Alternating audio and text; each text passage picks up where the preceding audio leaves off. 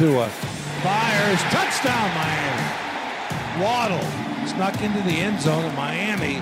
Boy, tight throw, tight window. They had to get that touchdown on that play. They get it. What is up, Dolphins, and welcome to the Drive Time Podcast, part of the Miami Dolphins Podcast Network, covering your team, your Miami Dolphins. How's it going, everybody? I am your host, Travis Wingfield, and on today's show, we're going to get deep into the mailbag. I have a bunch of your questions here, ready to roll in the post post first wave, first couple of weeks of free agency here on the offseason calendar. And speaking of the offseason, the program kicks off today in Miami Gardens. We'll talk about that and the mailbag here on this edition of the Drive Time Podcast from somewhere in South Florida. This is, that's right, the Drive Time Podcast. Another Miami Dolphins. So the ah. offseason program kicking off today. Now, the offseason schedule or program has evolved in recent years, as the NFL tends to do. We talked about that in the Friday podcast about how much I appreciate the NFL's ability to recognize things that can be improved upon, fixed, or just, you know, ideas they want to work out with new rule changes and things of that nature. And I think that's one of the best things about this league. And with the offseason program, you've got different phases that kick off with weights and conditioning. Uh, then you finally get to some on field work without pads, you know, some stuff like routes on air. And you guys know our social team is going to have the content to get you through this football list portion of the calendar. Like football is 12 years around, right? Dolphins football is for sure too. And we've all been enjoying the player acquisition period. But now, as you get into the spring and summer months where there's not a lot of on field product outside of the OTA practices, uh, which is what we go by, right? What, get, what gets us through this part of the calendar alongside baseball, the basketball playoffs. Um, the, the World Cup just had their draw last week as well. Go USA. Uh, but this content is what we all look forward to more than anything else. And you know, our social team is going to have you covered on that stuff. The new guys in the aqua and orange, and just keep that excitement building and, and rolling right into training camp, since I know all of you, just like me, are absolutely dying for football. So then after those, we get the rookie mini camps and eventually OTAs.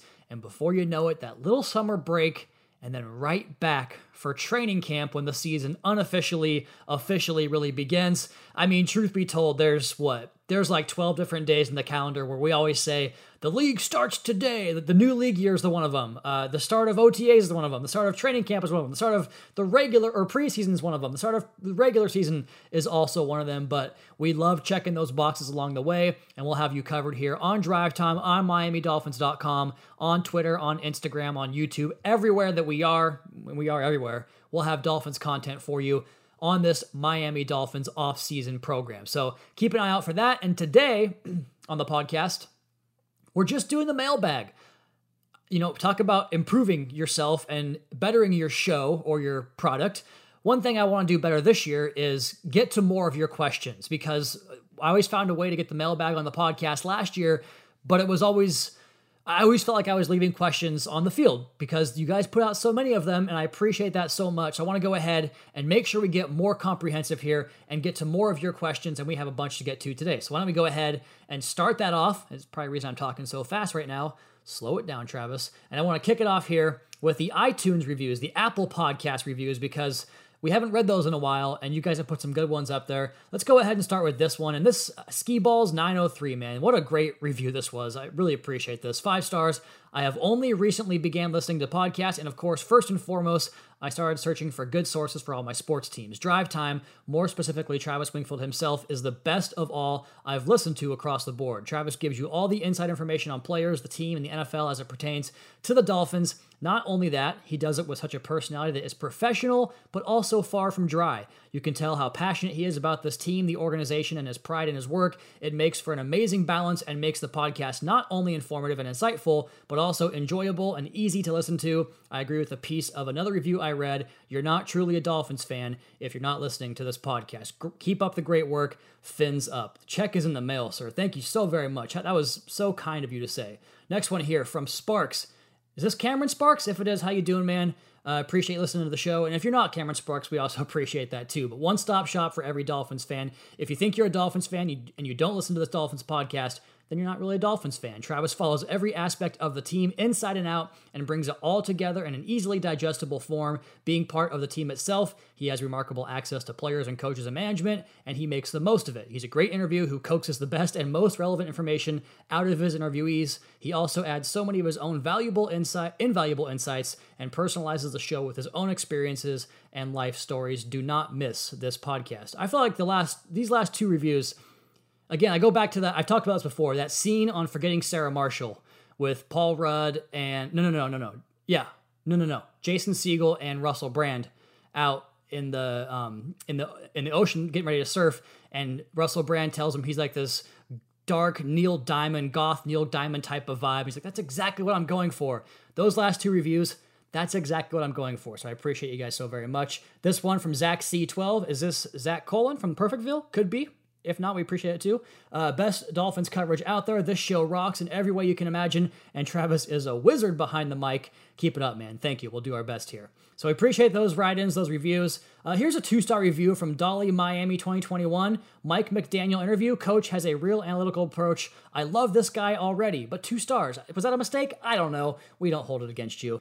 But sincerely, guys, those those Apple podcast reviews, the podcast reviews in general, even if it's a one star review, really helps us get more discoverability. And that's all we ask of you here on Drive Time is just to help grow our brand and help us uh, get out to more Dolphins fans because, I, according to the reviews, I, think a lot of Dolphins fans would agree this is a good podcast to learn about your team. That's, that's what I'm going for, at least. And if uh, we get more discoverability out there, it only helps us grow, and that really, really helps me and, and the entire idea here behind Drive Time. So we appreciate you guys doing that. All right, enough of the reviews and the uh, the propping up here. I mean you guys wrote them, but I read them, so I wanted to get to those on the podcast. Let's go ahead and get to your questions now here on the Twitter mailbag. If you guys put a review in the Apple podcast, I'm going to read it on the air for you. So if you want to make sure you get your spot, put us a five star review up there and get it in the Apple podcast reviews. And if you want to ask a question on Twitter, that also works as well, but I can't guarantee you get into those questions. We start here with Wrestling Panda. What are the chances you can hook a brother up with some F1 Miami tickets? So the Miami Grand Prix, uh, less than slim to none, my man. I appreciate you asking, but full transparency, not gonna happen. At Wiki M asks, Hey Travis, huge fan since the LOD days, that's Locked On Dolphins. I tell my wife all the time we watch the same things, have a daughter around the same age, and also have the same mentality on camping. I love it. Camping's the worst. Keep up the great work. What was a bigger trade for the franchise, Ricky Williams or Tyreek Hill? First, I want to go ahead and acknowledge what you just said because I find myself doing this with other podcasters where, like, that's what podcasting does, right? It makes you feel like you're friends with the host, even though you've never met the person. And I find myself doing that all the time. Like, oh, if I ever meet this guy, I'll just go up to him and talk about this, this, and this. And he's like, well, I don't know you, man. So it's funny. I'm glad to see it work both ways there. But uh, yeah, I would love to, you know, if you ever come down this way, go go grab a drink and, and watch a college football game or something uh, the day before a Sunday game. But who was the bigger, or what was a bigger trade for the franchise, Ricky Williams or Tyreek Hill? Well, I think it's early to, to make that proclamation because you have to see what Tyreek Hill does, right?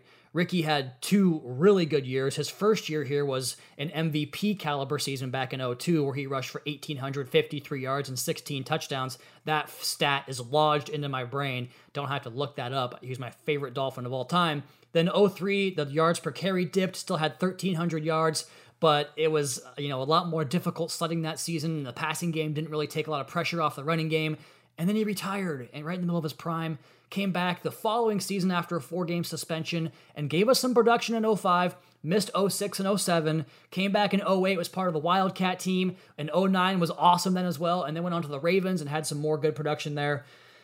So I think it's it's hard to quantify because we haven't seen what Tyreek Hill has done yet, but I think it's it's pretty comparable because you have two very accomplished players, right? We all know what Ricky Williams was when he got traded for. We all know about Tyreek Hill. Six years of pro, six Pro Bowls.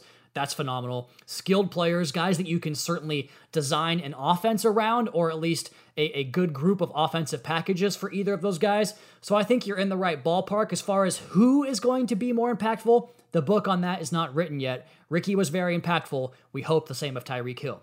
At Thane Young asks, Hey Travis, what would you anticipate the defensive scheme and play calling to look like next year?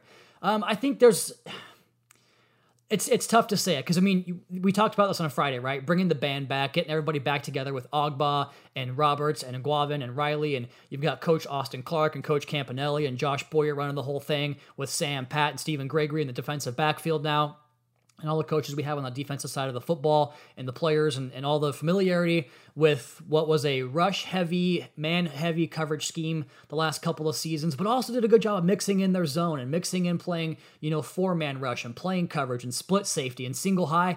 So I think that's kind of that's kind of what it looks like to me. A variety of the things that this defense does best, which what this defense does best is finds a way to lock down receivers on the outside with two very versatile, explosive safeties, and a third also there with Eric Rowe and what he does. So three of them really.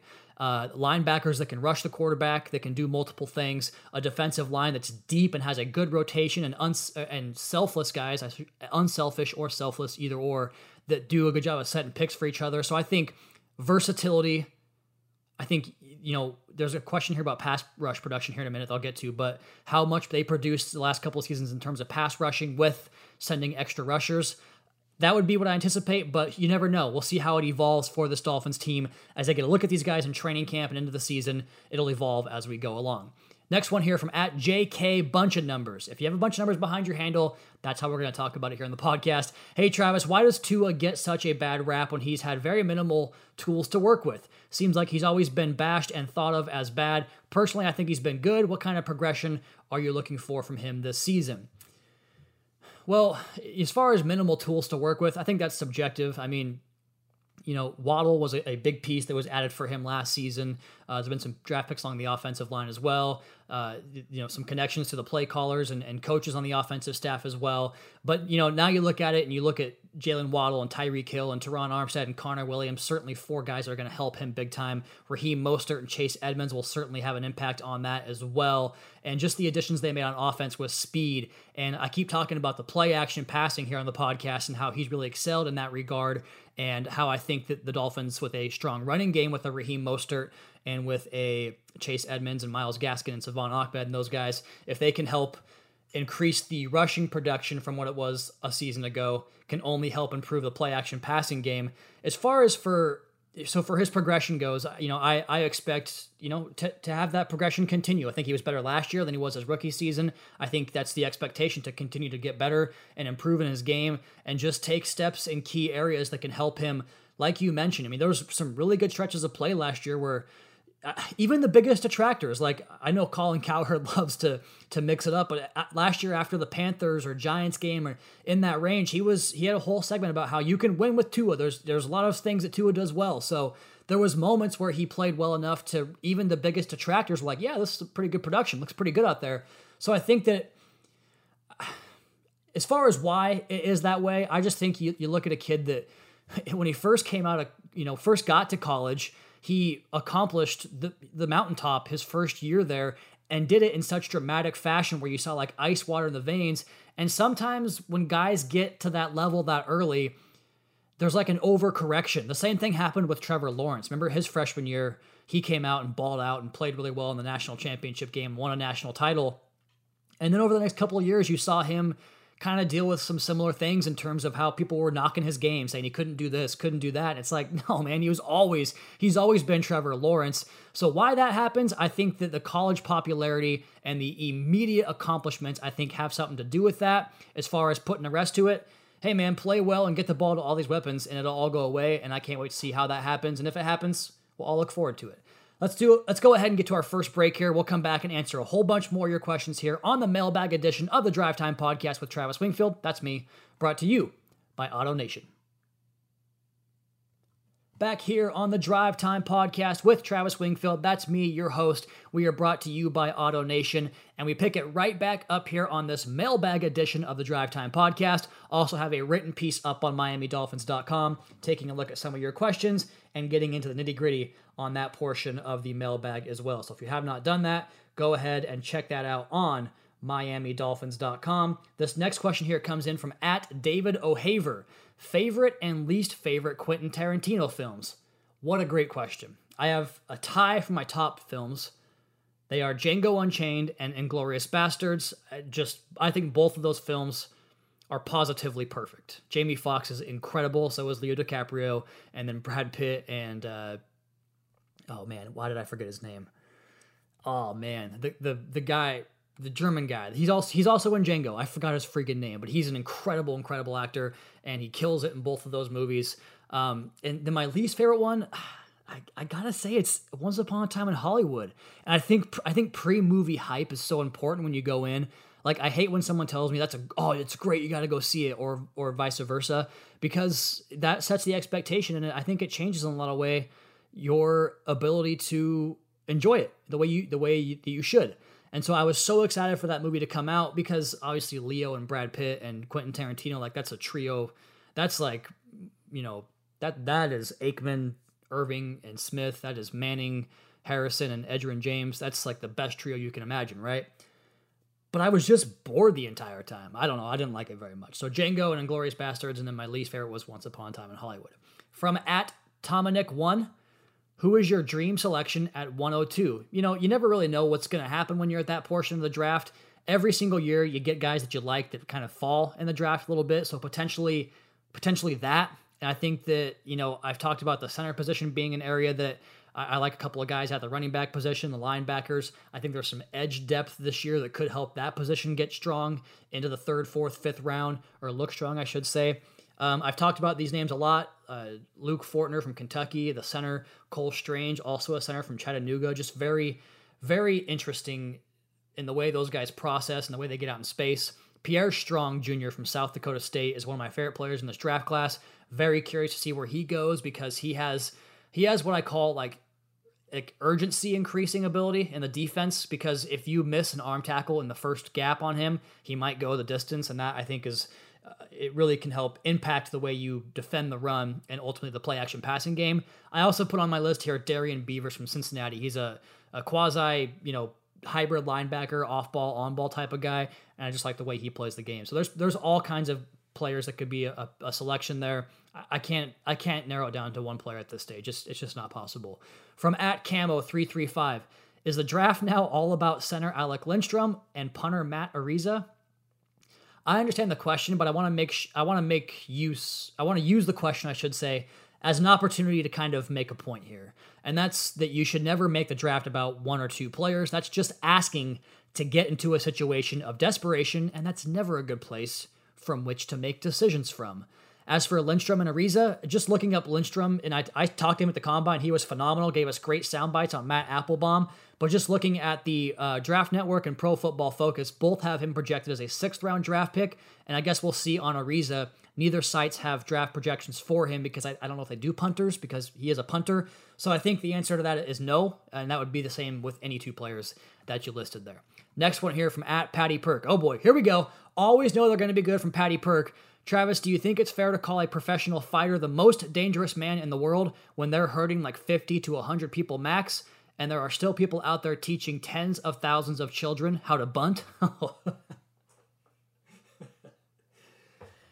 Pat, you have checked off two of my favorite boxes here, talking about baseball and talking about analytics and you know genius as always. But in the words of Brad Pitt as Billy Beane, if lay, if they lay down a bunt, don't try to be a hero and throw the ball to second base. They're giving you an out. Just take it and to mix mash Brad Pitt as Billy Beane quotes, I pay you to get on first, not to get thrown out at second. So, yes, stop all bunting, all sacrificing, all stealing bases, because that's not the way Moneyball works. In fact, I have a high school baseball story for you.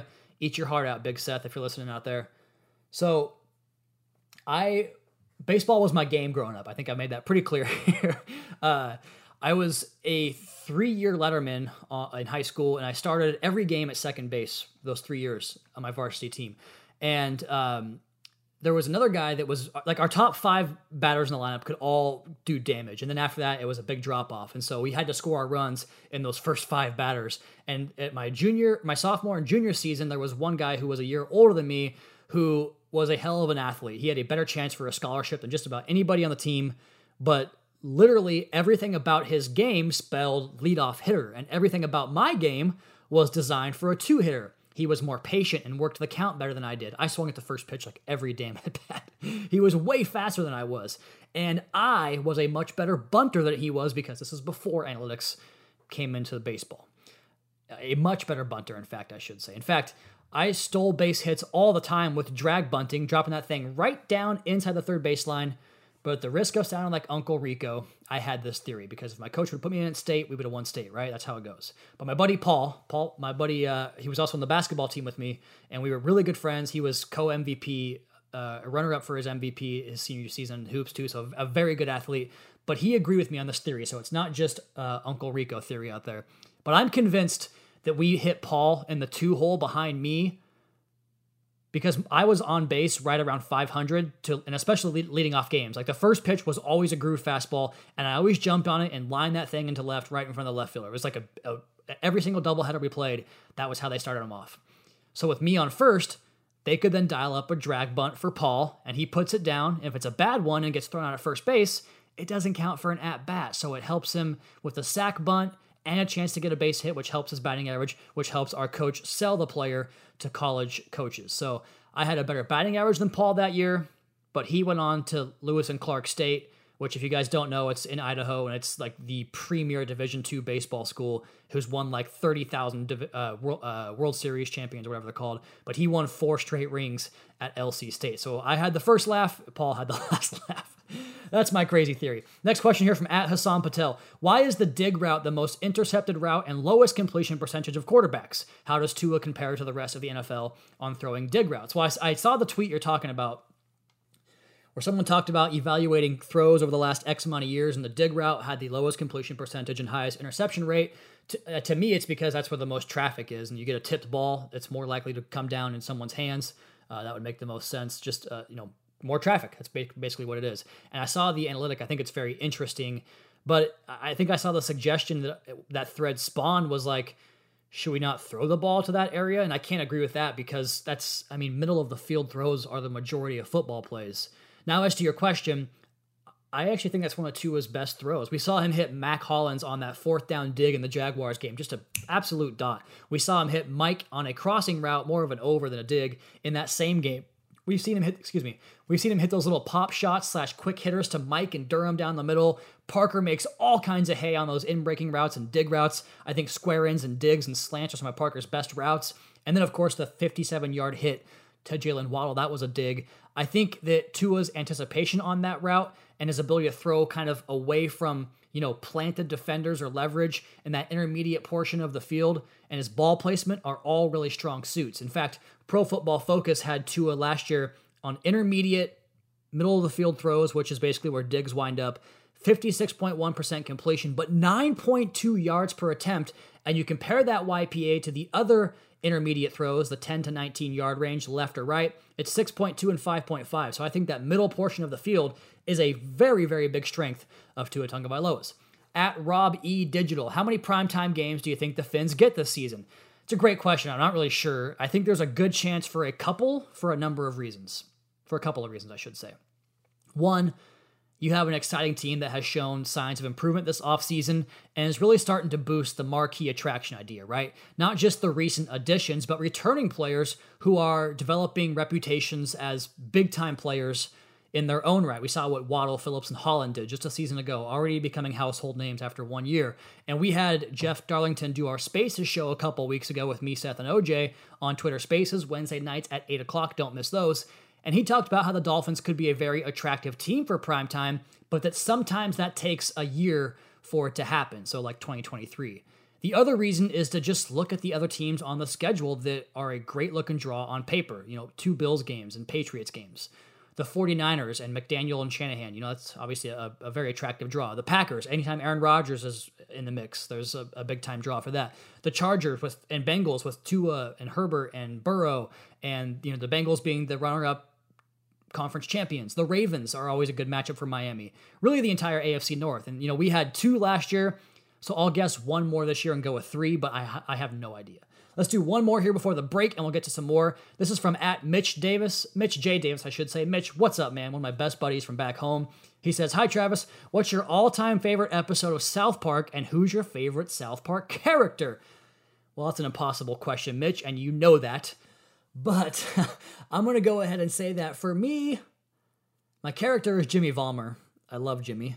Towelie would be my vote, but he's not recurring enough. But when he joins Randy at Tegridy, every line he says just takes me out. So he would be up there if he was a little bit more featured in the show.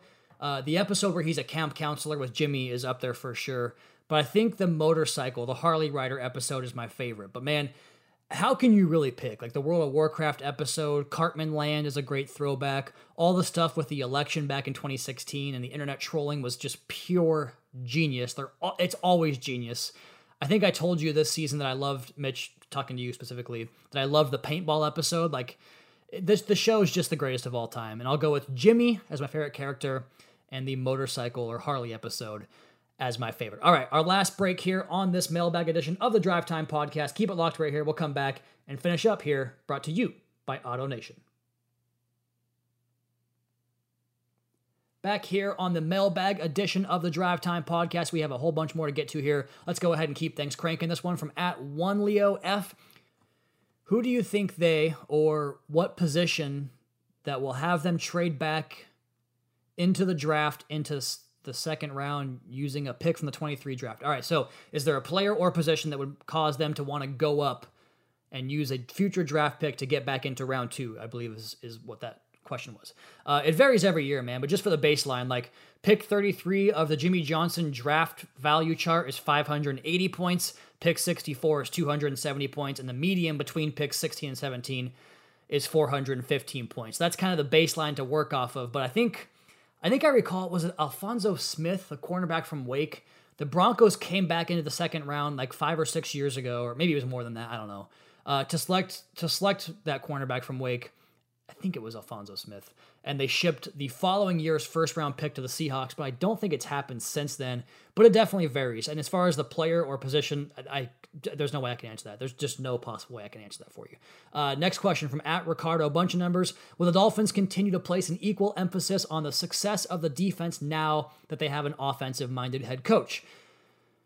So, you know, coach talked a little bit about preparing for this head coaching role for the last 15, 20 years, you know, talking about he would have been a fool to have not taken advantage of the opportunity to learn the job from the coaches he's been around his whole career, which are some of the most accomplished coaches that we've seen uh, in the NFL the last couple of decades. And I think the best coaches, you know, all head coaches really, don't consider themselves a one side of the football type of coach. Now, he's spoken to his defensive philosophy quite a bit. And when I had him on the podcast, he talked about doing what's best for the Miami Dolphins to win games. If that's 13 10, great. If it's 44 to 40, also great. But I mean, you look at the imports on free agency on offense, those were great, but also the defensive retention was great too with Ogbah coming back. You know, obviously X and Byron are, are two very accomplished players that have either recently signed here or got contract extensions here or, or you know raises to that to that point as well. Accomplished veterans. We saw Roberts, Riley, Eguavoen coming back. Needham with a second round tender, adding Pat Sam and Steve Gregory to the secondary uh, in the coaching realm. I think they have demonstrated plenty of emphasis on the defensive side this year, and that will not change. At brother of mine asks, thoughts on your boy Channing sharing weird personal stories. Man, that's Channing being Channing. Wouldn't have him any other way. He's the best storyteller I've ever met in my entire life. In fact, last year at the draft party, back in the green room, we were there early to kind of prep and go through our lines and go through our ad reads and kind of how the show would work. For a solid 90 minutes, we just kind of sat and ate and talked. And I didn't say a word the entire time because he and Joe Rose were back there sharing stories, and all I wanted to do was listen to them. Never change. That's my thought for Channing Crowder. At uh, MIAD Fins, how do you feel about no additions to the front seven on defense? Still feel pass rush is a concern. No additions, but no losses either. And, and for a team that finished fifth in the NFL in sacks, second in QB pressures, third in QB pressure rate, tied for first in QB knockdowns, I'm not sure where the disconnect is there. You know, Ogbah has been as good and as consistent as they come since he got here back in 2020. Andrew Van Ginkel's gotten better every single year. Jaelan Phillips, I think, showed you some of the upside there last year by breaking the rookie franchise sack record with eight and a half, of which, by the way, seven of those came in the second half of the season. So I think those guys, you know, Jerome Baker's ability to get after the quarterback, Sam Eguavoen, Duke Riley had some sub package pass rush production the last couple of years. Uh, on the interior, Christian Wilkins is getting better every year. Raekwon Davis as well. Adam Butler had some some good pressure on the interior. Zach Sieler just kicks ass everywhere he lines up. So I, I, don't know. I mean, if, if they if they repeat those numbers with the same guys coming back, I would be very very happy with that. At Don underscore Smalls, Always wanted to know which Finn players are cat people. Me too. Me too. I might have to ask this year though, because I don't know anybody that does or feels that way. The only thing that comes to mind is the great Brian Hartline thank you ad joke from back in what was that 2014 with the cats and the sweaters. To be continued, Don. We'll come back to this. At Rudy7, uh, R U T E Y 7. Ready, Rudy? Why did we concentrate on the left side of the offensive line instead of right tackle? Is it more important to Tua to have a clean front pocket than to have certain protection from his blind side? I think this used to be a lot bigger of a deal than it is now. Uh, but first, I don't think there was necessarily a side preference, but rather a player preference. Like I think you look, you, you add the consensus top tackle available and the consensus, you know, top three or four guard available this offseason. You have to feel great about that, regardless of where they play. Now, as for the side, it used to be you always put your best pass rusher on the quarterback's blind side, right? But that started to kind of shift. I remember with Julius Peppers, and eventually Cam Wake also did all of his rushing off the offensive line's right side. Now you've got top line rushers playing both spots. All of the Joey Bosa and Nick Bosa, I think, both play left end and, and rush the right tackle, don't they? So I don't think it's as important, especially with how athletic pass rushers are nowadays, and consequently how the offensive line has responded by getting more athletic in their own right that you have matchups that teams want to go after and you can you know slide protection and find the best way to get all four or five ba- uh, rushers blocked up. So i just don't think it's like as important. And again we don't have we know that Terron Armstead's a left tackle because coach told us that. Besides that we don't really know what it looks like yet. We have a long long long long way to go until we know what it looks like at pbomb underscore jup 85 i hope i got that right but it's tough to get so we'll see uh, favorite show to fall asleep to it's for me, it's always sunny in Philadelphia. It has to be a show I've seen a million times, and that's one of them that I can, you know, doze off and not feel like I'm missing something. I'm the most intent TV watcher. If I'm watching a show, I'm I'm watching that damn show. So it has to be one I've seen a thousand times, and it's always sunny. Right now is that show. It's been The Office before, but right now it's always sunny. At the Dustin Lawson, at what point do we acknowledge that cosmic brownies are literal garbage? I have no idea what those are. Give me a second, I'll come back and look them up. Okay, so we're talking about a little Debbie snack. yeah, man. I'm, I'm not, I'm really particular with my treats and my desserts. I always tell my wife this if I'm to burn an opportunity to eat dessert, and, you know, I'm not a health nut by any means, but I try to eat decent and have, you know, one or two desserts a week at most.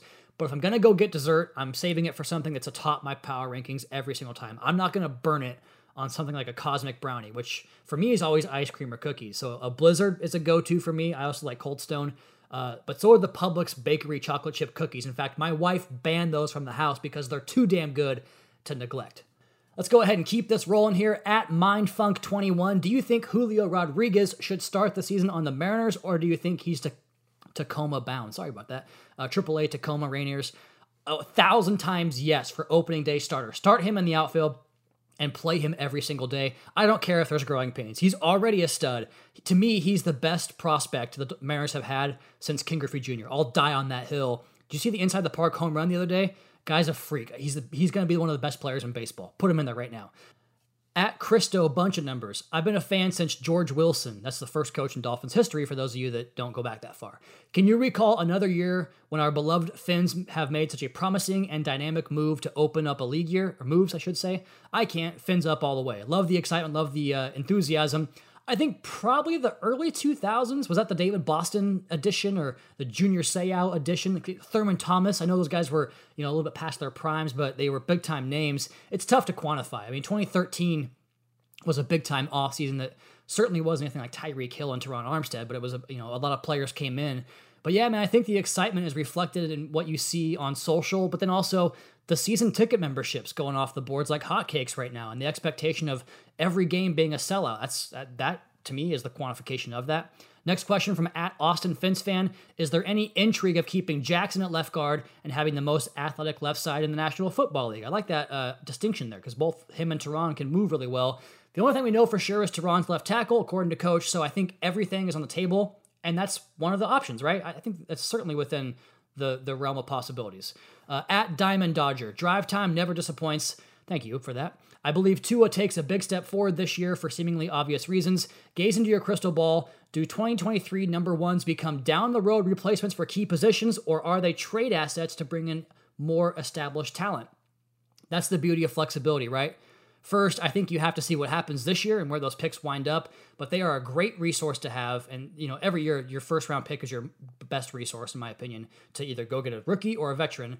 But the resource you have to improve your roster it's great to have a couple of those. It's a great question, but I think it's just a little bit too early to ask because we have no idea what 2023 needs will be. But I appreciate the question. At Rye Fox, how much fires uh, how much fires up could a pulse check be if a pulse check could be fired up? I mean, it's not a question. Or it is a question. I don't have an answer for it. I just wanted to go ahead and put it on here and give you your flowers, Rye. Well done, my friend. And the answer for me, when in doubt, always go with seven. So seven. At Merton Marcus, do you consider visiting the German Dolphins podcast, Dolphins Drive? I would love to. I'll reach out to you right now via DM. Sound good, Marcus? At GM underscore hindsight. Would love to hear a deep dive into Tyreek Hill's 2021 big plays as a Chief to either confirm or dispel these narratives that number 10's career is over because he won't be catching 50 yard passes five times a game in Miami. Uh, I would, that sounds like a really fun summer project. I'll put it on the calendar. Let's circle back to that. At Seth Levitt, uh, Seth, my goodness, man. Why are not, it's at Team Levitt, but you guys know Seth Levitt. Why are the last two minutes of an NBA game so important? Because, Seth, that's where the games are usually decided but also plenty of games get wrapped up before that. So there's always these runs in the NBA of points back and forth that I've learned to really be patient within the game and let it play out. The last game I went to was the Spurs in February. The Heat were down 45 or 40 to 25 at the first quarter. Not a good start, but they won by like 20. So it goes on. Two more here from at Brazil Candido. Where do Tyreek Hill and Waddle line up on the field together? Who gets the boundary spot? Who in the slot? and what is the usage like? Well, who's the who's the field type receiver? We don't know. Um, anywhere and everywhere is what I put down. I mean, literally think of it, and you could think of endless permutations. But since we are a bit of an on the nose podcast, here are some numbers for you. Last year, Waddle. This is all from Pro Football Focus. 406 out wide, 485 in the slot, 12 otherwise, like back filter in line. Last year, Tyreek Hill, 520 out wide, 508 in the slot, 16 otherwise. And just to go back off the Niners usage last year, because this all is going to be 2022 Miami Dolphins, right? We don't know, but this is a good way to look back and see what you might be able to get from uh, previous production. The 49ers' top four snap takers were Deebo Samuel, Brandon Aiyuk, Jauan Jennings, and Trent Sherfield at uh, receiver. So Samuel was 591 wide, 239 slot, 124 otherwise. Aiyuk was 854 wide, 202 slot, 7 otherwise. Jennings 216 wide, 212 slot, two otherwise, and Sherfield 247 wide, 39 slot, eight otherwise. Now, to use a McDanielism, there's probably some overlap there, but the roles of this team will present themselves and evolve as we go along, right? So, great question there. I want to go ahead and finish up with this one. Uh, we have two more that I didn't get to that are in the written mailbag up on MiamiDolphins.com, as well as that one from Brazil Candido. Let's go ahead and finish up here with one that I can't possibly answer because it's a great question. Uh, from at M Clifford 36, name someone you would slap Chris Rock style and go.